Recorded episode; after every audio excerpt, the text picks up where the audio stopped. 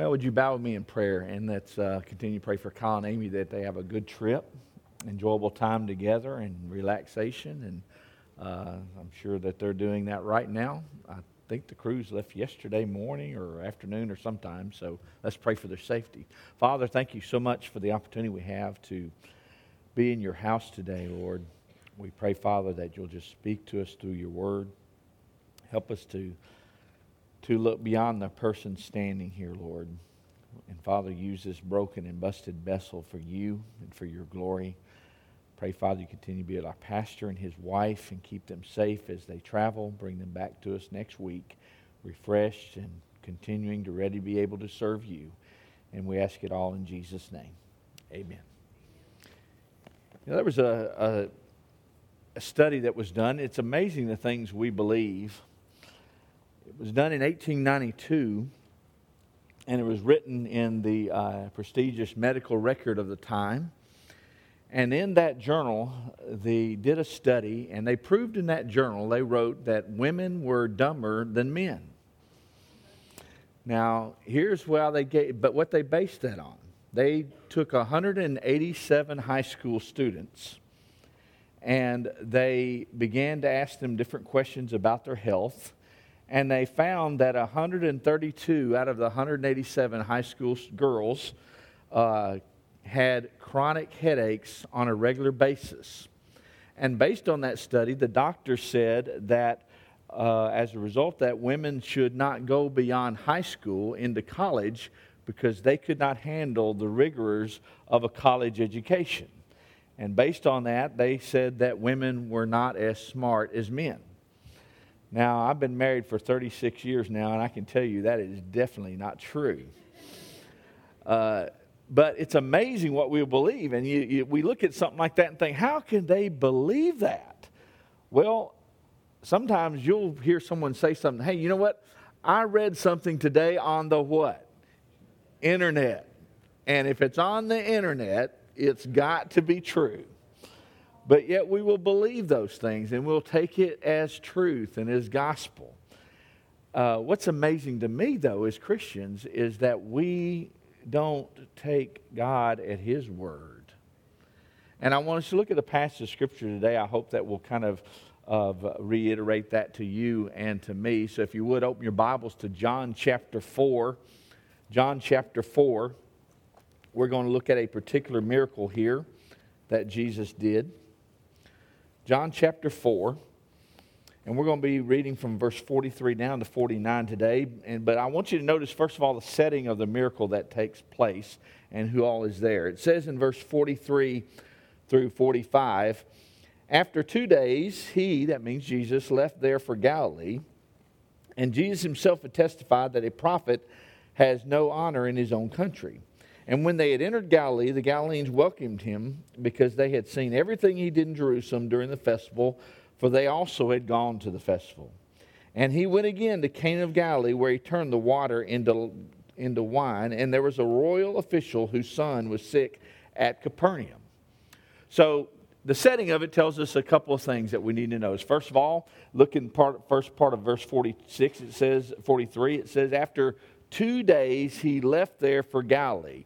Now, I want you to take that verse, if you would, and just kind of stick it in your pocket for later. We'll come back to that. And so they had been in Galilee, and uh, left two days from somewhere and came to Cana of Galilee, where Jesus had previously turned the water into wine.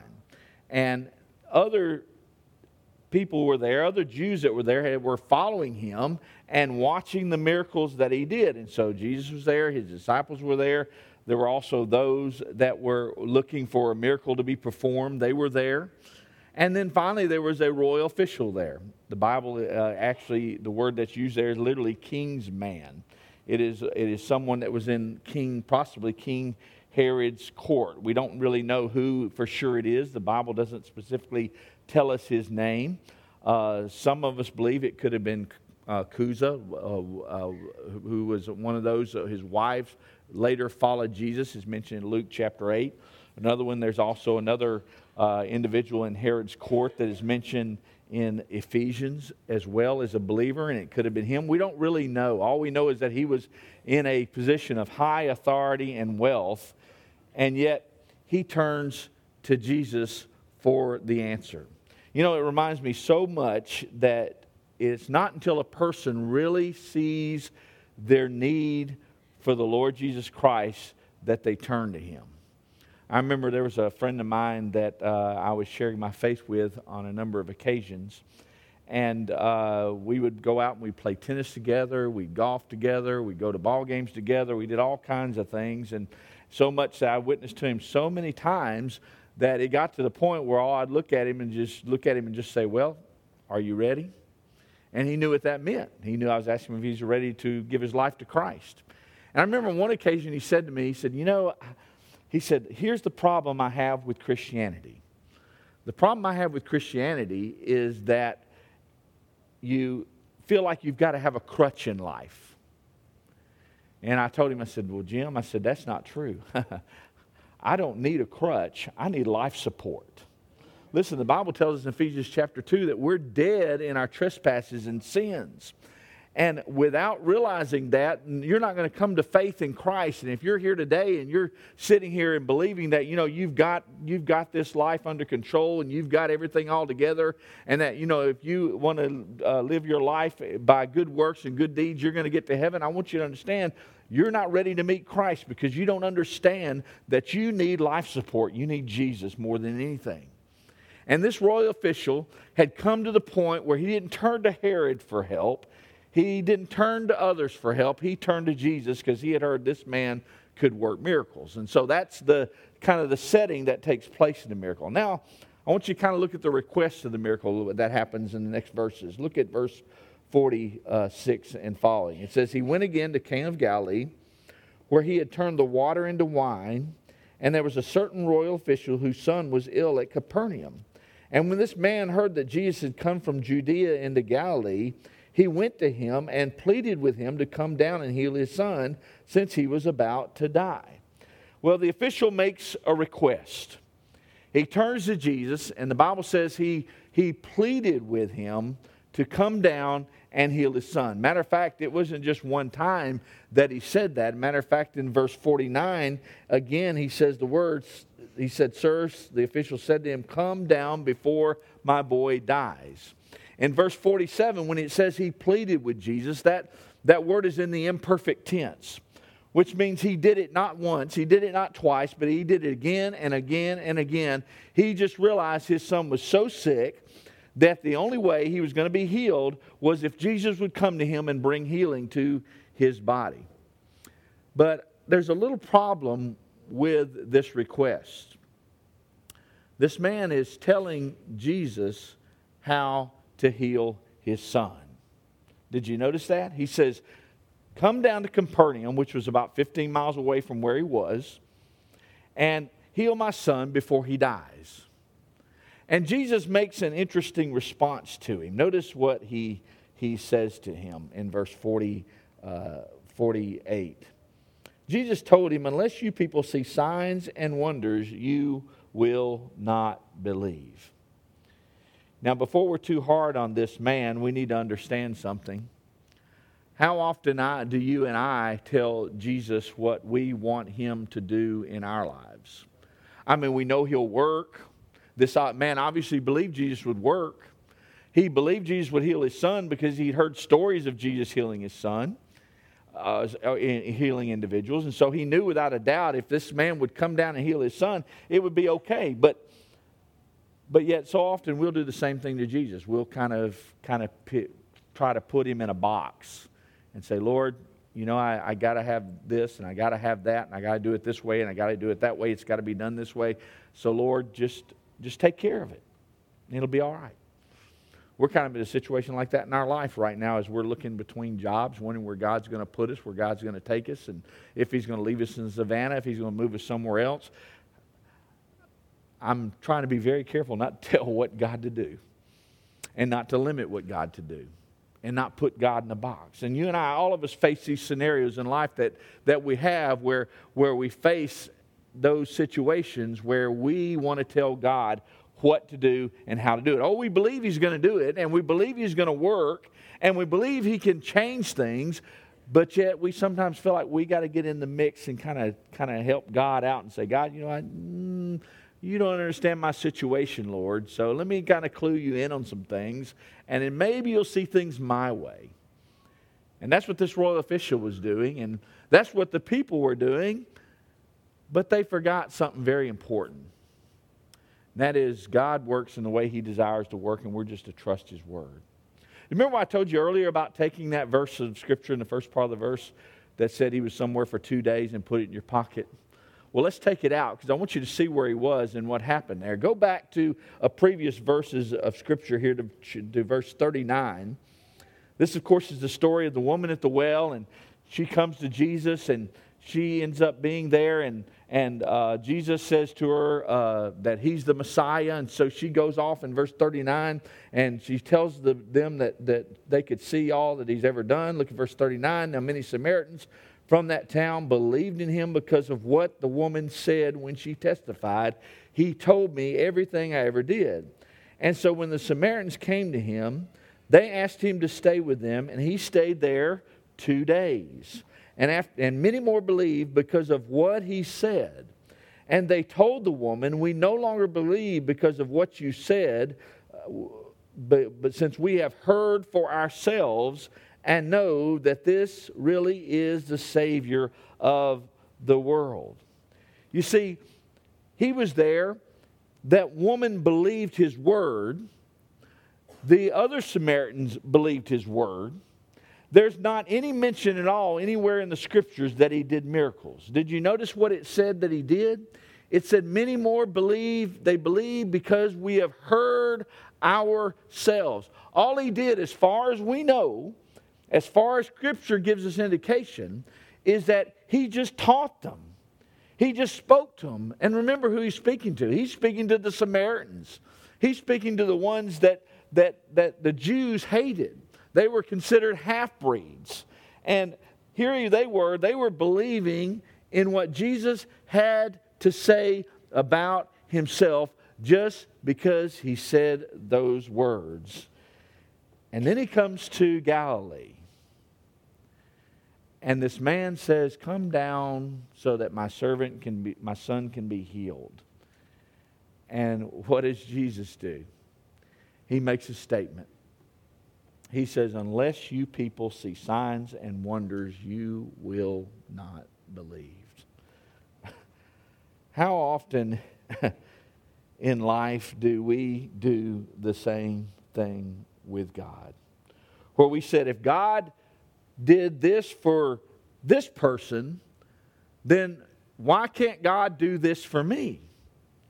If God took care of this problem for this Christian, then why doesn't God take this care of this problem for me as well? You see, what we need to understand is that God doesn't want us to trust Him for what He can do for us.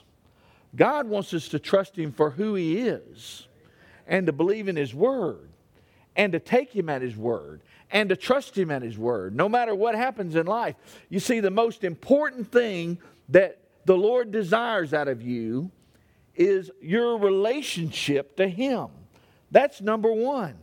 Above everything else, above all the blessings and all the good things you and I might want in life, that is not what God's all about. God is all about our relationship with Him.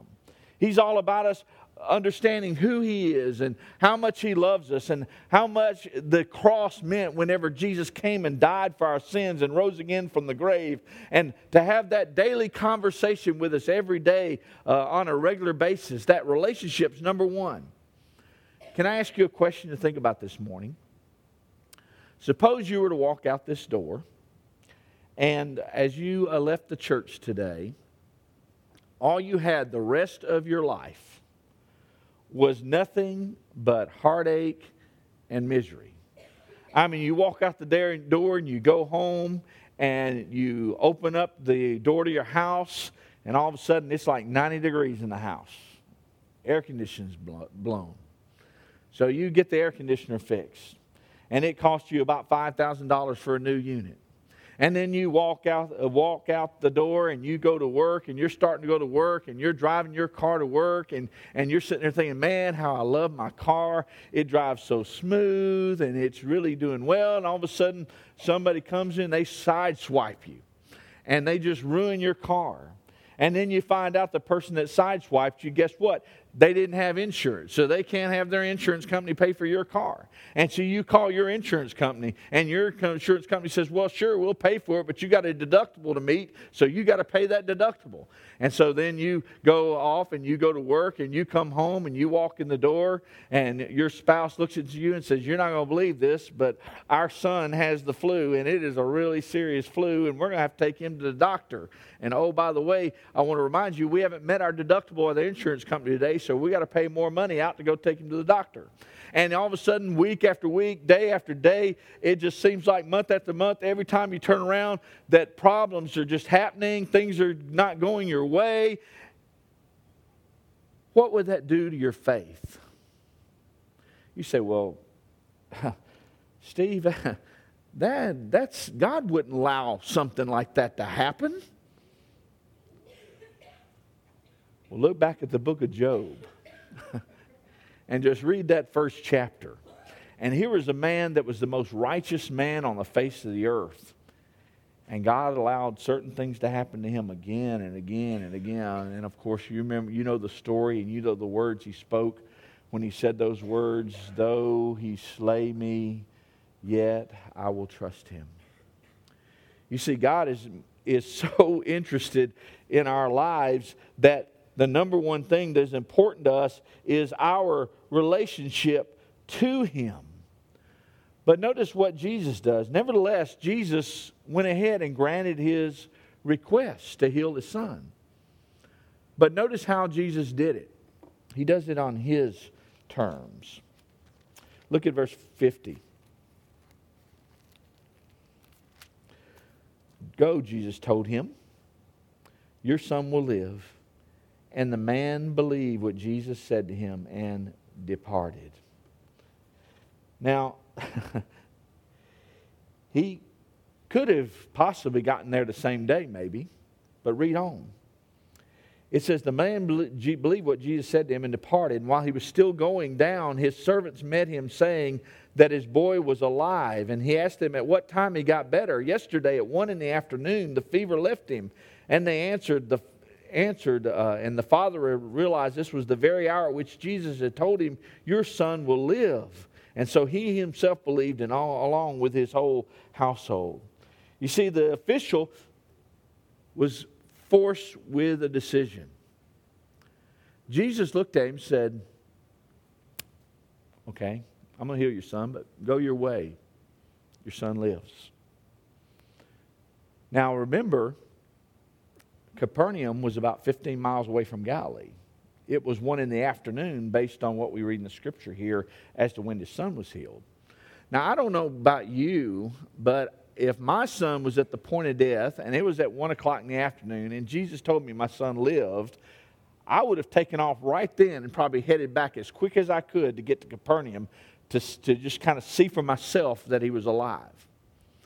But from what we understand here, the Bible says he believed Jesus so much, he didn't go straight home, apparently. I mean, he could have easily made it home. I don't know about you, but from 1 o'clock in the afternoon uh, until about 6 or 7 at night, I think I could walk a good 15 miles.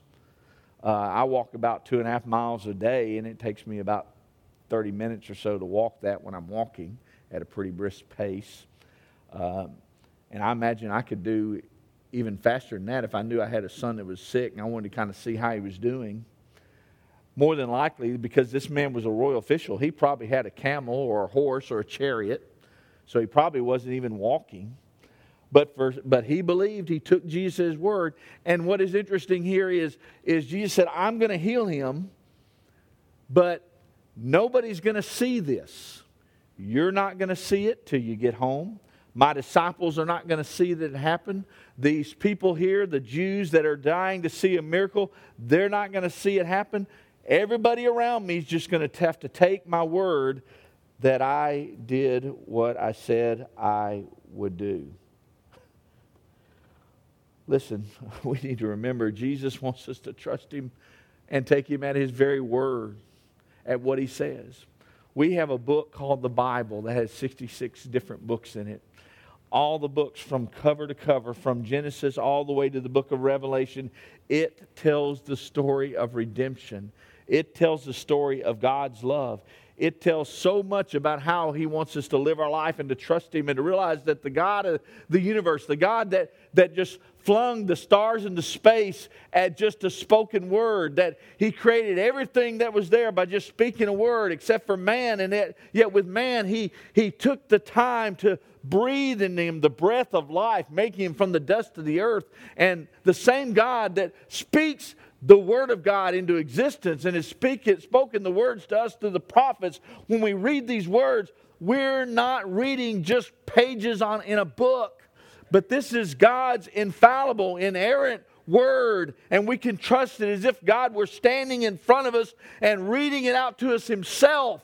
That's how valuable this book is to us. And, and so when we're down and discouraged, we need to take God's word and remember it where He tells us that in Hebrews 13, I will never leave you nor forsake you. The Lord is my helper. What can man do to me? Whenever we sin against God and fall short, as we all will do, we need to remember 1 John 1 9, where He says, If we confess our sins, He's faithful and just to forgive us our sins and cleanse us from all unrighteousness. And if that's not enough, right right after that, he says, and there we have an advocate with the Father, Jesus Christ, the righteous one. Whenever we doubt and have our doubts, even as believers that we all do, we need to remember the words from 2 Timothy 2 13 that says, If we are faithless, he remains faithful. He cannot deny himself.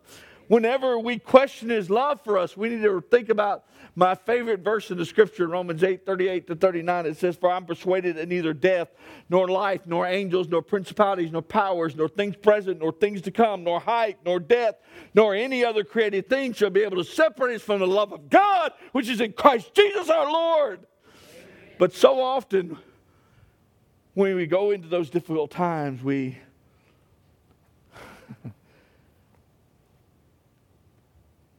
Isn't this sometimes the last book we pick up?